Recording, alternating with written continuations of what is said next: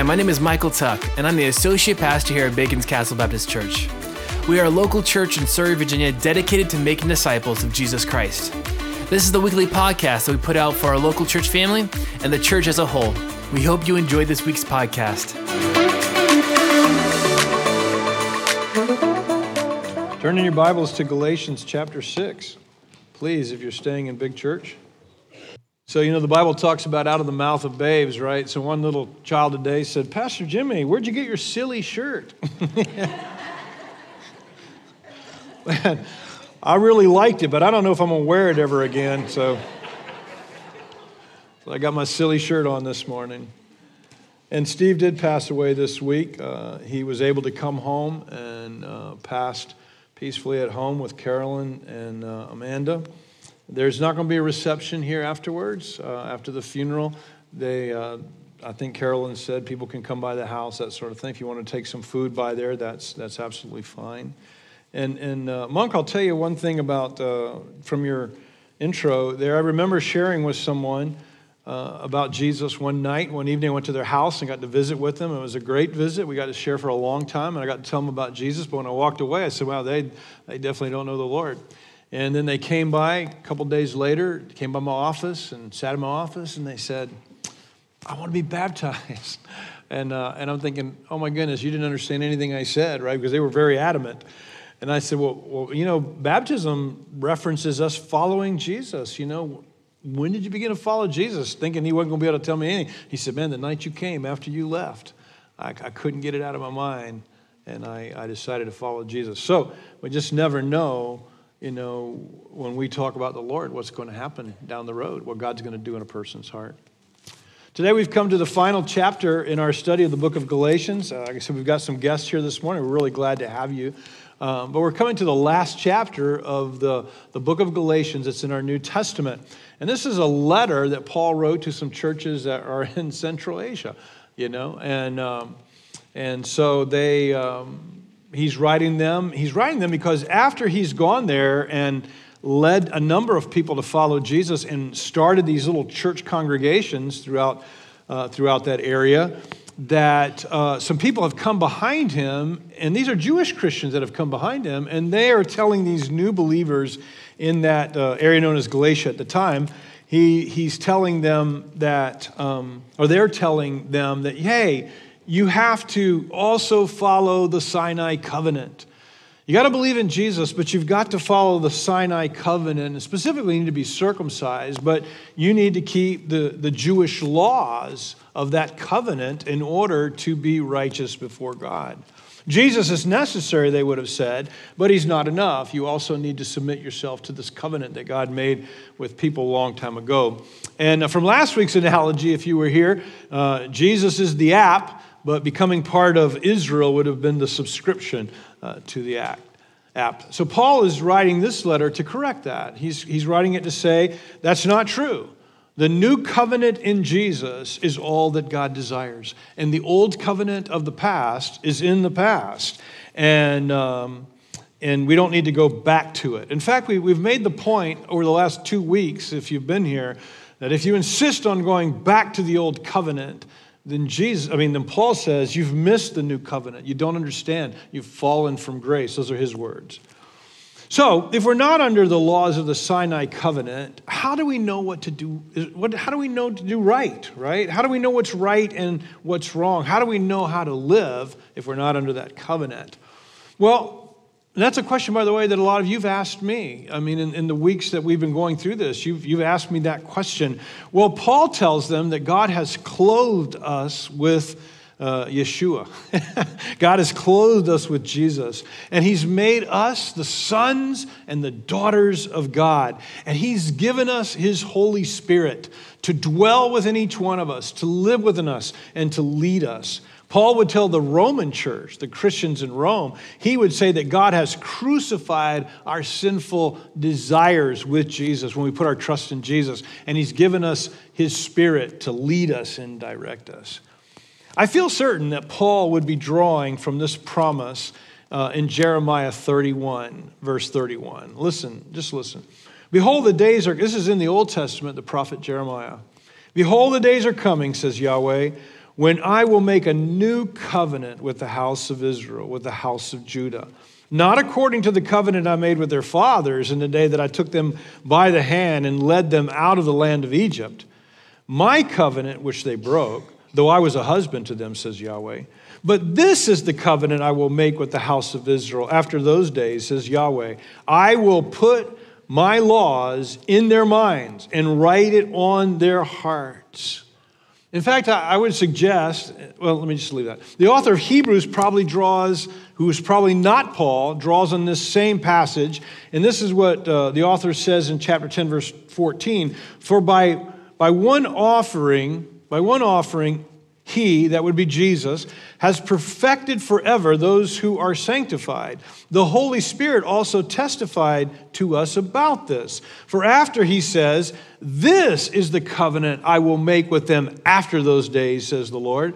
I will put my laws on their heart and write them on their minds, and I will never again remember their sins and their lawless acts. Now, where there is forgiveness of these, there is no longer any offering for sin. And so, what's really true of both of those passages and of what Paul says all throughout the book of Galatians, it is that we are under a new covenant now with God, the covenant that God had promised. This covenant that He said, I'm going to write my laws on your mind, I'm going to write my laws on your heart. And I'll remind you that Paul said last week that. Uh, that he has set us free, and I told you that he set us free from the Sinai covenant, but that doesn't mean it's a freedom to sin. It's not a freedom to do whatever we want. It's not a freedom to act according to the desires that we have that would be contrary to God's desires. It's actually a freedom to walk in faithfulness to God. It's a freedom to walk in obedience because He's written His laws on our heart and He's given us the Spirit who empowers us to live those. It's really a freedom to obey God. And, uh, and it's not a freedom when Paul said last week in chapter 5, verse 1, that he set us free, it's not a freedom from us to do what we desire that goes against the revealed desires of God and the revealed will of God. We may be free from the covenant, but that doesn't mean we're free from the spirit of, uh, of what was behind so many of those laws that sprung from the character of God. Now, I, I got an illustration, and when I got it, I was so excited about it, right? Because I thought it would help you understand what I've been trying to say. I tried it out on our home group Wednesday night, and it flopped. So uh, I'm just hoping you guys are smarter than my home group, right? oh, they're going to hate me for that. All right, let me see if I can't illustrate what I'm trying to say. I have six. I had six children growing up. They were little, and, and I love them, and uh, and I I wanted them to love each other. And I tell you what, their dad said to them, "You are not allowed to hit one another. I don't care how frustrated you are. You are not allowed to hit one another. It's not a proper response for you to do that." And so they they knew that. That was clear. Now, here's the part that's the makeup part, right? But let's just pretend we went along a little ways and they were older now. And so I said, hey guys, I'm going to make a contract with you guys. Here's the contract I've got 10 specific things that I want you to do or not do during the course of the week. And at the end of the week, if you've done those 10 things, I'm going to bless you. I'm, I'm going to give you an allowance. I want to give you an allowance. Now, one of those 10 things was that they were not to hit each other during the course of the week. And so, being that my kids are my kids, they did a lousy job. I'm making this up, okay? being that my kids, they did a lousy job with that contract, and they couldn't, they couldn't get through the week listening to those 10, doing those 10 things that I had set up as a contract for them to get their allowance. So, somewhere along the line, I became frustrated with that, and I did away with the contract. And so there was no, I told them, listen, there's no more contract for an allowance anymore. You don't have, there's no more 10 things and you get an allowance. So here's my question. Now that I've done away with the contract, now are they free to hit one another? Are they free to, you remember, are they free to go and hit one another? Because that was one of the things that was in the contract. They weren't to hit one another if they were going to get their allowance. Now that they're not under that contract anymore, are they free to go and, and whack on each other? The answer is, of course, no, right? Why? Because they knew their father's heart. They, they knew what their father had taught them. This is what love is it's not hitting one another. And just because I added that to a contract that they were to live under, doesn't mean that they're now free to go and start hitting one another. It's because I've done away with the contract. I see it went over with you guys like it went over with my home group, right? God has written his desires on our heart. Now, listen, I, I think God has written his desires on our heart from the very beginning. Even when we don't even know him, I believe our consciences tell us of God's desires of what's right and wrong. Of course, we can, we can hurt our conscience. We can, we can even sever our conscience, the Bible says. He's given us His Word to tell us what His desires are. He's now taken, for those of us who follow Jesus, He writes His words on our hearts so that we know what God's will is. And on top of all of that, He's given us His Spirit. So, in this new covenant, we don't walk by the laws of the Sinai covenant. We walk by our faith in Jesus. We walk by the Spirit of God that He's put in our heart. And it is our faith in Jesus that God gives to us, by our faith in Jesus, that God gives to us the righteousness of God so that we can then walk in the power and direction of His Holy Spirit. Now, as Paul draws this letter to an end, all that was introduction, all that you've heard week after week. But now he's drawing the letter to an end. And as he does, I'm going to suggest to you that chapter 6 is Paul giving us some specifics of what it looks like if we're walking by the Spirit. In other words, He has the Spirit. He is an apostle. He's telling us when you walk by the Spirit, this is how the Spirit's going to lead you. These are the ways the Spirit is going to, to direct your steps. And in these particular issues, He's going to tell us, I think, in a big way, how to live in community. So there's eight of them. Let's jump in real quickly. Here's the first one. When we walk by the Spirit, we will restore broken people and we won't further tear them down. You know, it's disheartening to me, isn't it to you? I don't know if we came up with it on our own or somebody said it about us, but we're, we're said to be the only army that what? Kills its wounded, shoots its wounded. Chapter, uh, chapter 6, verse 1. Brothers and sisters, if someone is overtaken in a wrongdoing, you who are spiritual, restore such a person with a gentle spirit, watching out for yourselves so that you also won't be tempted. Let's face it, folks, we're an awfully broken group, right? The reason why God has chosen us is not because we were the cream of the crop and we always got it right and we never, never did wrong, and that's why we're the chosen, right? That's not right. That's not true at all. Here's what Paul says about us to Corinth, different, different city, different church, but this is what he said do not be deceived, neither sexually immoral, idolaters, adulterers, men who practice homosexuality, thieves, greedy, drunkards, revilers, swindlers will inherit the kingdom of God. And then he says this, and such were some of you, but you've been washed, justified, sanctified in the name of the Lord Jesus, the Messiah, by the Spirit uh, of God. That, that was us. We were broken people. We were, God chose us in Jesus not because we were the cream of the crop, not because we got it right, but because we always got it wrong. And He's always loved people that got it wrong. And He says, and then He washes us and He declares us justified. But nonetheless, we still fail at times.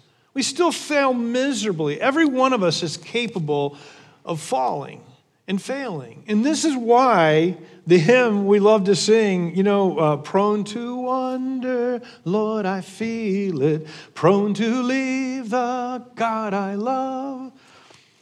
Seems like if we've got the Spirit, that shouldn't be the case. But even in this letter of, to the Galatians, I mean, we see it. Paul talks about it.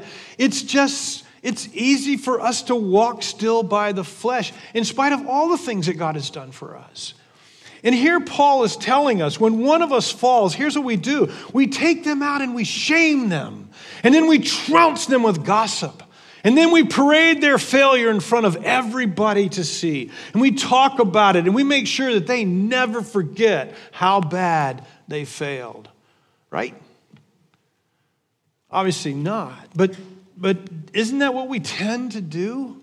We tend to gloss over our own failures, but we, we, we tend to take and want to magnify everybody else's failures. But listen, what, I'm, I'm, what Paul is saying by the Spirit is not that we don't recognize that there are consequences to our failures. There are consequences to your sins, everyone.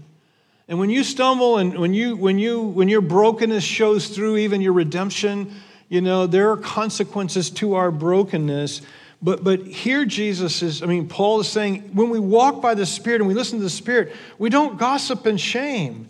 We basically try to help people repent and find God's forgiveness. And how do we do that, I think? I think we do it by showing them our forgiveness. It takes spiritual maturity to confront others in sin with kindness and forgiveness and not turn around and gossip about them and seek to shame them.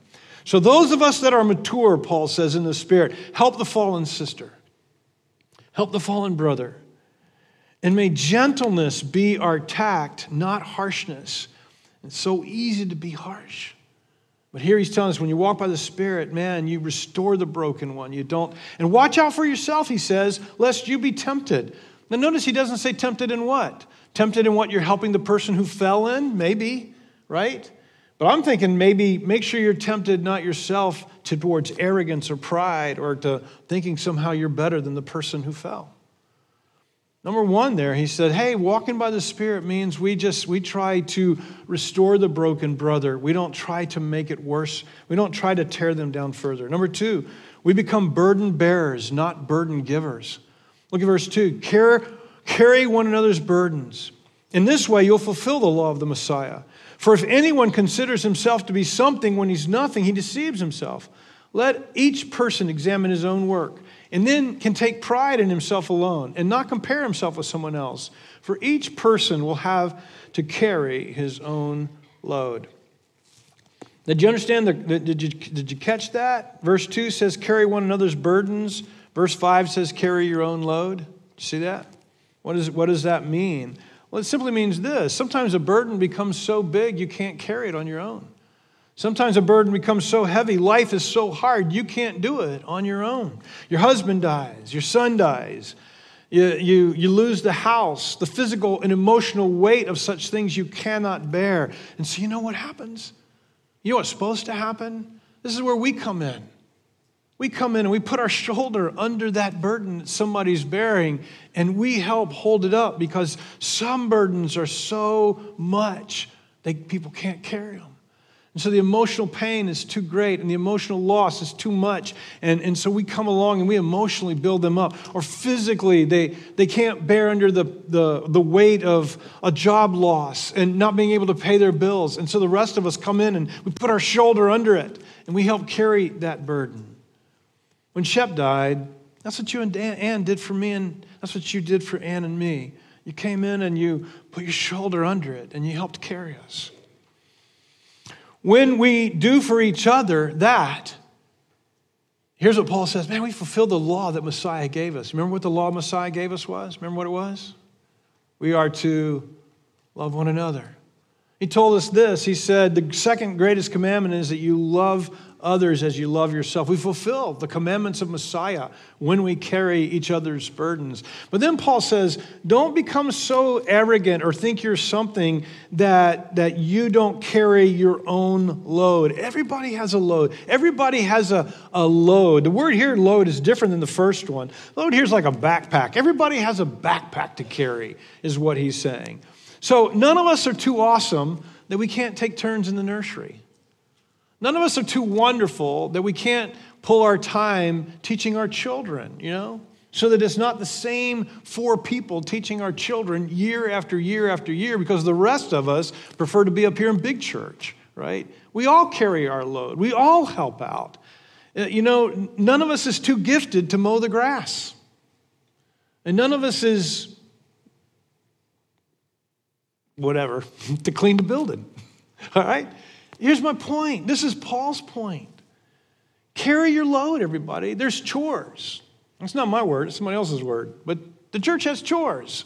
And, and we do have chores. And all of us are to carry our load. And then when we do that, when we do that, I mean, the church will be everything God, the, the, this church will be spirit led and spirit filled. And, and we'll carry, we'll have extra because everybody's carrying their backpack. We'll have extra strength to put our shoulder under those big loads that people have to carry from time to time. Number three, we give generously to care for our teachers, verse six. Let the one who is taught the word share all his good things with the teacher. I found it funny that the person who wrote this made a point to never take a dime from anybody he was teaching if he was just going in for the first time. In other words, he's going in to plant a church. He's going in to tell people about Jesus for the first time. He would open up shop, shop as a tent maker. That's evidently what Paul did and he would, he would be a tent maker so he could pay his bills. And I confess, I've worked hard not to make ministry, not to do ministry for money. I wasn't a tent maker. You guys have provided for me all these decades. But I made a decision early on that there was some things I could do. I didn't take money for weddings and funerals because you were supporting me, and so I could give those freely. But Paul tells us here that we need to provide for our teachers, and we should never forget that. Before I move on, let me say you guys have done just a wonderful job for Ann and me. You've, you've supplied our needs, and, uh, and you have been faithful to Paul's words. Number four. We understand the principle of sowing and reaping, verse 7. Don't be deceived. Remember, this is, this is living the spirit filled life. This is being led by the Spirit. Paul's giving us examples of what it looks like, which by all means we should apply. And the Spirit's going to lead us these ways too. So here's where the Word of God is helping us know what the Spirit is going to be telling us. Don't be deceived. God is not mocked. For whatever a person sows, he will also reap, because the one who sows to his flesh will reap destruction from the flesh, but the one who sows to the Spirit will reap eternal eternal life from the Spirit. Paul draws on a common agricultural principle what we sow is what we get. So, guys, if you sow corn seeds, you're not going to get tomato plants. Is that right? All you farmers? That's right, right? If you, if you sow cucumber seeds, you're not going to get squash. And he says, You cannot sow to your sinful desires and expect to reap eternal life. You cannot sow to the flesh. Remember, we talked about that last week. The flesh, lots of ways we can understand the word flesh, but the way that Paul uses it a lot is to reference those desires that, that, that are in our heart that are contrary to what we know God has written on our heart. And he says, You can't sow to that and reap eternal life. If you sow to your flesh, he says, he says, you will reap destruction. Now, I think that's metaphorical. I think it's metaphorical in the sense that you'll reap destruction, metaphorically speaking, in your life. You'll reap the destruction of your relationships if you sow to the flesh. You'll reap to the, destruction of our community flourishing. You, you will reap the destruction of a flourishing church family if you live by the flesh, if I live by the flesh. You will, you will reap the destruction of peace and joy in your life if you sow to those things. And in the end, this isn't metaphorical, in my opinion. In the end, you'll reap the destruction of your life. You'll die, you'll be destroyed, you'll perish. On the other hand, if you sow to the Spirit and you listen to the Spirit and you obey the Spirit, you will reap. And here's what he tells us it's the fruit that you'll reap from that. And what is it? You'll reap joy. I mean, and I guess that's metaphorical, but I mean, you're gonna, you're gonna reap joy in your life. You're to reap peace in your life. You're to reap love in relationships. You're to reap gentleness and kindness in your character. And in the end, you're to reap eternal life. You're to get to live forever. At the resurrection from the dead, Jesus will raise you to live again embodied life in his kingdom forever. And this final admonition, don't miss it in verse 9. Let us not get tired of doing good, for we will reap at the proper time if we don't give up. Do you ever get tired of living by the Spirit? You ever get tired and you want to just throw in the towel sometimes and say, Man, I want to live by what I want to do? And I'm telling you, if that, if you're not owning that, I think you're being dishonest. And I don't mean that that happens all the time, and maybe it's only happened once in your life, but man, we're still broken. There's still a brokenness about us. Jesus is redeeming us. But I, I think this happens. I think that's why Paul says, don't get tired in living by the Spirit because you will reap in the proper time. In other words, when you feel like giving up, don't give up. Don't give up. And this is another agricultural principle. You always reap later than you sow. I mean, this is the first year. Well, no, it's not. But this is the, the first year we've got two little gardens that we've planted. And we've planted uh, some sweet potatoes and some corn.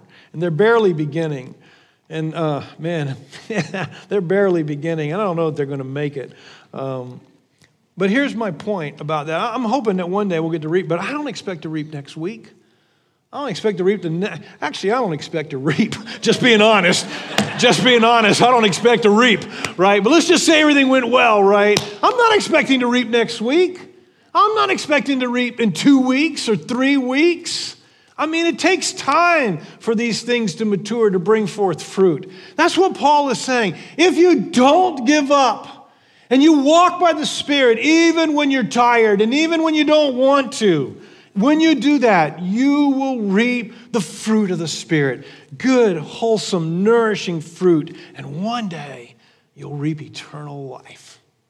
You'll reap eternal life with Him. So don't quit sowing. Number five, we live an others focused life. Verse 10 Therefore, as we have opportunity, let us work for good of all, especially for those who belong to the household of faith. Here, Paul says, here's what walking by the Spirit means it means living your life working for the good of everyone. And that literally means everyone, unbelievers and beyond, because he then differentiates everyone by saying, especially those who are of the household of faith especially them. But you do good for everybody, is what he's saying. And so the mark of the spirit filled life is that we just love people. And listen to this and we love our enemies. What should distinguish us? Jesus said, I'm going to read it to you in just a second, but Jesus said, if you love the people who love you, what good is that? How does that distinguish you from anyone? How does that mark you as my follower if all you do is love the people that love you? We're to love our enemies. That's what's to distinguish us. Here's Jesus on the subject. Hear him. Luke chapter 6. But to you who are listening, I say, love your enemies. Just listen. Do good to those who hate you. Bless those who curse you. Pray for those who mistreat you. That's Jesus. If someone slaps you on one cheek, cheek, turn to them the other also. If someone takes your coat, do not withhold your shirt from them. Give to everyone who asks you. And if anyone takes what belongs to you, do not demand it back. Do to others as you would have them do to you. If you love those who love you, what credit is that to you? Even sinners love those who love them. And if you do good to those who are good to you, what credit is that to you? Even sinners do that. And if you lend to those to whom you expect repayment, what credit is that to you? Even sinners lend to sinners, expecting to be repaid in full. But love your enemies, do good to them, and lend to them without expecting to get anything back. Then your reward will be great, and you will be children of the Most High, because He is kind to the ungrateful and wicked. Be merciful just as your Father is merciful. The Spirit will lead us to do good to others, including our enemies. But he says, especially of the household of faith. So, so let me not, let me talk about that for just a second. We are, we are to do good to our family. And this should be, he says, especially. So I think this is your priority over your enemies. We're to do good to one another. Someone recently asked, uh, or someone recently made the statement that. Um, that they loved church or they, they came to church because um, they were looking for friends. And then they kind of made a statement back, said, but, but that's probably not the best reason to come to church. Au contraire. That's French. Au contraire. Contrary. Listen. Church is the best place to find friends. And I think God created community because we're to do life together. This is where we're to find our friends. So it's an awesome reason to come and be a part of a church so that you can do life with others who are following Jesus, who can take care of you and be a part of your life. It's one of the main reasons why we gather together as God's people. Because we're coming to care for one another and to see each other's face. Because you know, there's a lot of things you can hide that you can't hide in person. You know, when you're grieving, and your and, and your countenance is weighed down. I mean, you can hide that when you're sitting at home watching us on the live stream. And if you're watching on the live stream, I'm glad you're getting to watch. But the live stream can be and should never be a substitute for you being a part of us in person week after week after week so that we can see your face and you can see ours and you can see where we are and you can help one another. It's why you should become a part of a, of a small group of people who love you and care for you and are doing life with you. You know? It's why you should be a part I think you should be a part of a home group, but it's why you should at least be part of a small group of people who know you and care for you and are doing life with you. Here's what Paul said to the Philippian believers He said, Agree with each other, love each other, be deep spirited friends. This is the message, I believe. But I just wanted to make it different. I wanted to read different. But don't push your way to the front. Don't sweet talk your way to the top. Put it yourself aside and help others get ahead. Don't be obsessed with getting your own advantage. Forget yourselves long enough to lend a, a helping hand. So, as it relates to the family, don't be selfish. Prioritize others, is what Paul is saying. I've told you this story many times, but the very first time I ever met Nathan Cecil's grandmother was right back there in the corner. And, um, and she didn't know me from Adam. I didn't know her. It's the first time I ever met her. And I don't know how we got to talking about this, but we were talking about music in, in, the, in the body of Christ today. And, um, and she said, uh, I think her name is Glenda, and she said, Glenda said, she said, Jimmy, see, I'm not a biggest fan of the music that we're singing in, in my church now. She said, but it's not about me. Man, did you hear that? It's not about me. I think that's what Paul's saying here. When we walk by the Spirit, it's not about me. It doesn't mean that I don't have desires. It doesn't mean that I can't ever voice my opinion. That's not what Paul's saying. But she, Glenda went on, she said, It's not about me. And I have such a desire to reach the young people of this generation. She's in her 80s, and I'd never met someone. Well, I don't think I'd really ever met anybody who articulated so well this other centered desire you know, especially when it came to preferences. This is living by the Spirit in community. Number six, we choose the scandal of the cross to the safety of the crowd. We sang a song about this this morning. Look at what large letters I use as I write to you, Paul writes, in my own handwriting.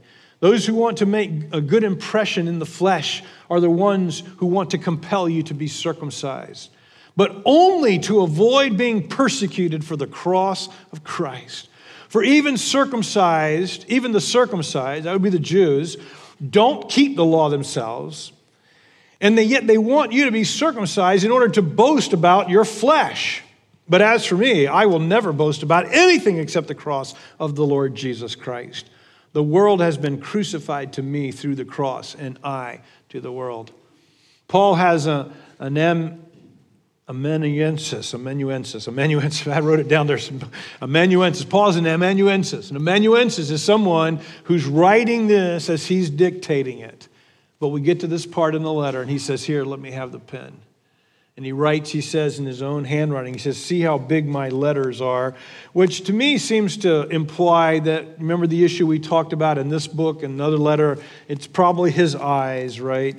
But, but he takes and he writes in his own hand. And here he says that the circumcised, those Jewish Christians who want you to be circumcised, who want you to keep the Sinai covenant, the only reason they're doing that is they don't want to be persecuted and don't want to be persecuted. He said they don't even keep the whole Sinai covenant. They just want you to be circumcised because that's the biggie amongst the Jews. And they won't persecute you if you get circumcised. And so that's what you ought to do. And by the way, guys, at this point, the persecution of the church is almost exclusively by Jews, almost exclusively by, by the Jewish community at this point. And he said they want to boast that you are keeping the covenant. They boast that you have cut your flesh. And I think, remember, we talk about flesh meaning different things. I think flesh means flesh here. They boast about the fact that you've cut the foreskin off. And here Paul says, I'd rather endure the scandal of the cross than have the safety of going along with that crowd. Basically, the persecutors are saying, Go along with us and we'll spare you your life. We won't hurt you. Paul says, Hurt me. I'm not denying the cross. Hurt me. I'm not denying Jesus. I won't boast in anything except the cross. I won't boast in anything except the death of Jesus. He says, I'm not boasting in, the, in my covenant keeping. I'm boasting in the fact that Jesus kept the covenant for me. I'm boasting in the Spirit. And then he continues, and through the cross, I have died to the world, and the world has died to me. In other words, when Jesus was crucified, it was like I was crucified with him. I died to the world. Paul says, I consider myself dead to the world.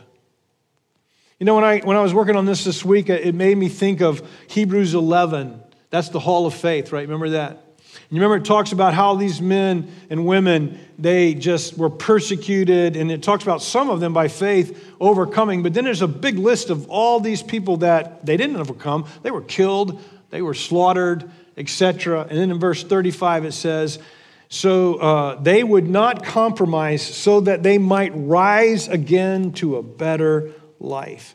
And then in Hebrews 11:38 it it says this of them, and I think Paul would be numbered amongst them.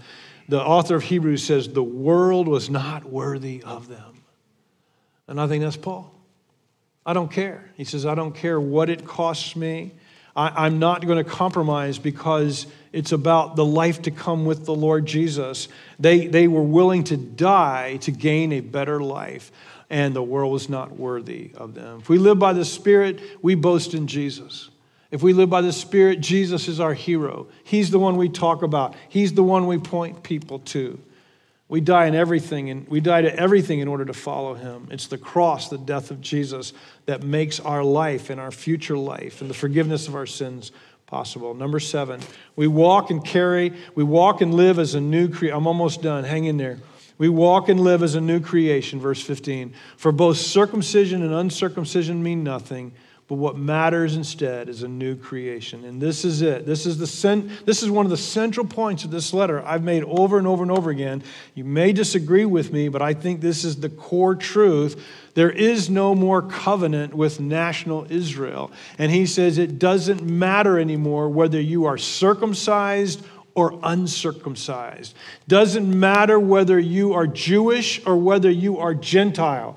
The old covenant has been rescinded, a new one has begun, and it circumcision plus or minus means nothing. It matters nothing. That doesn't mean you shouldn't do it because of health reasons or whatever. Somebody challenged me last week saying that there's a lot of health reasons to it, and I had heard there wasn't. Turns out they were right. There's health reasons to it, right? But get circumcised for health reasons, but don't do it with regard to the covenant because it doesn't matter whether you get circumcised or not. Paul says what matters is that you are a new creation in the Spirit. What matters is that you're born again. What matters is that you're a new man, a new woman in Jesus. That's what matters. Doesn't matter what your heritage is. Doesn't matter that old covenant doesn't matter. Doesn't matter whether you've been a pagan. What matters now is that you are a part of the new covenant and the new creation that's made in Jesus. And so the Apostle Paul writes to the Corinth church. He says, Therefore, if any man be in Jesus, if every man be in Yeshua, if any man be in the Messiah, he is a new creation. The old things have passed away. Behold, the new has come.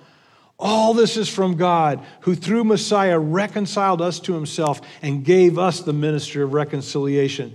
That in the Messiah, God has reconciled the world to himself, not counting their sins against them, and entrusting to us this message of reconciliation.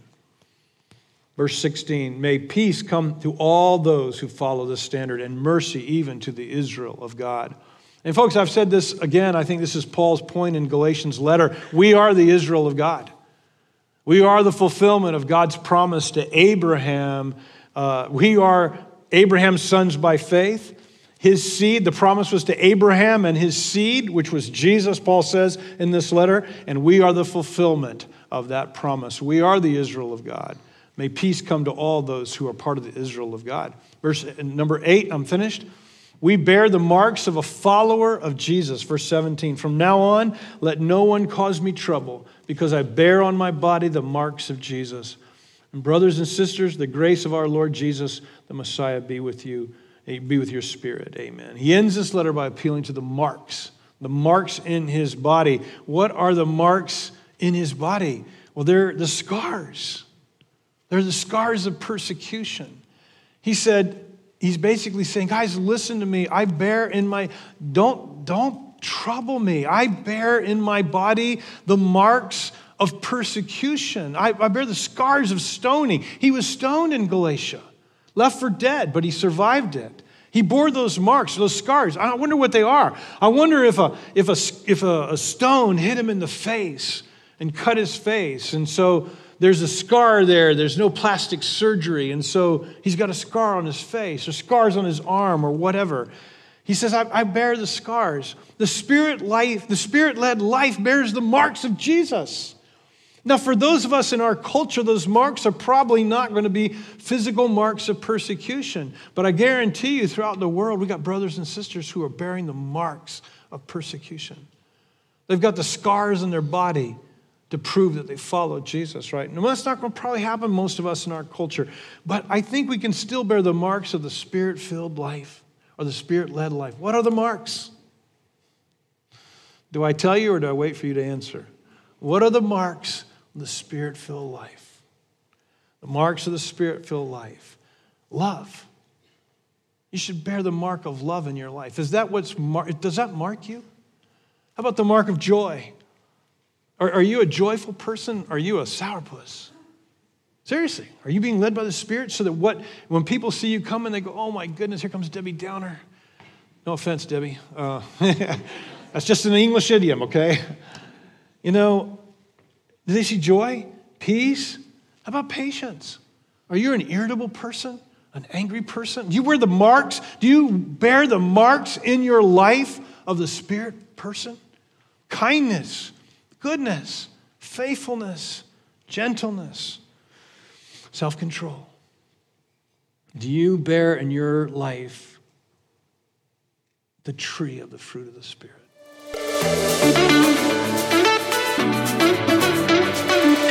Thank you so much for listening this week. If you have any questions, you can email them to PastorJimmy at baconscastle.com. Also, check us out on YouTube and Facebook to get to know us and see what God is doing here in Surry. Be blessed.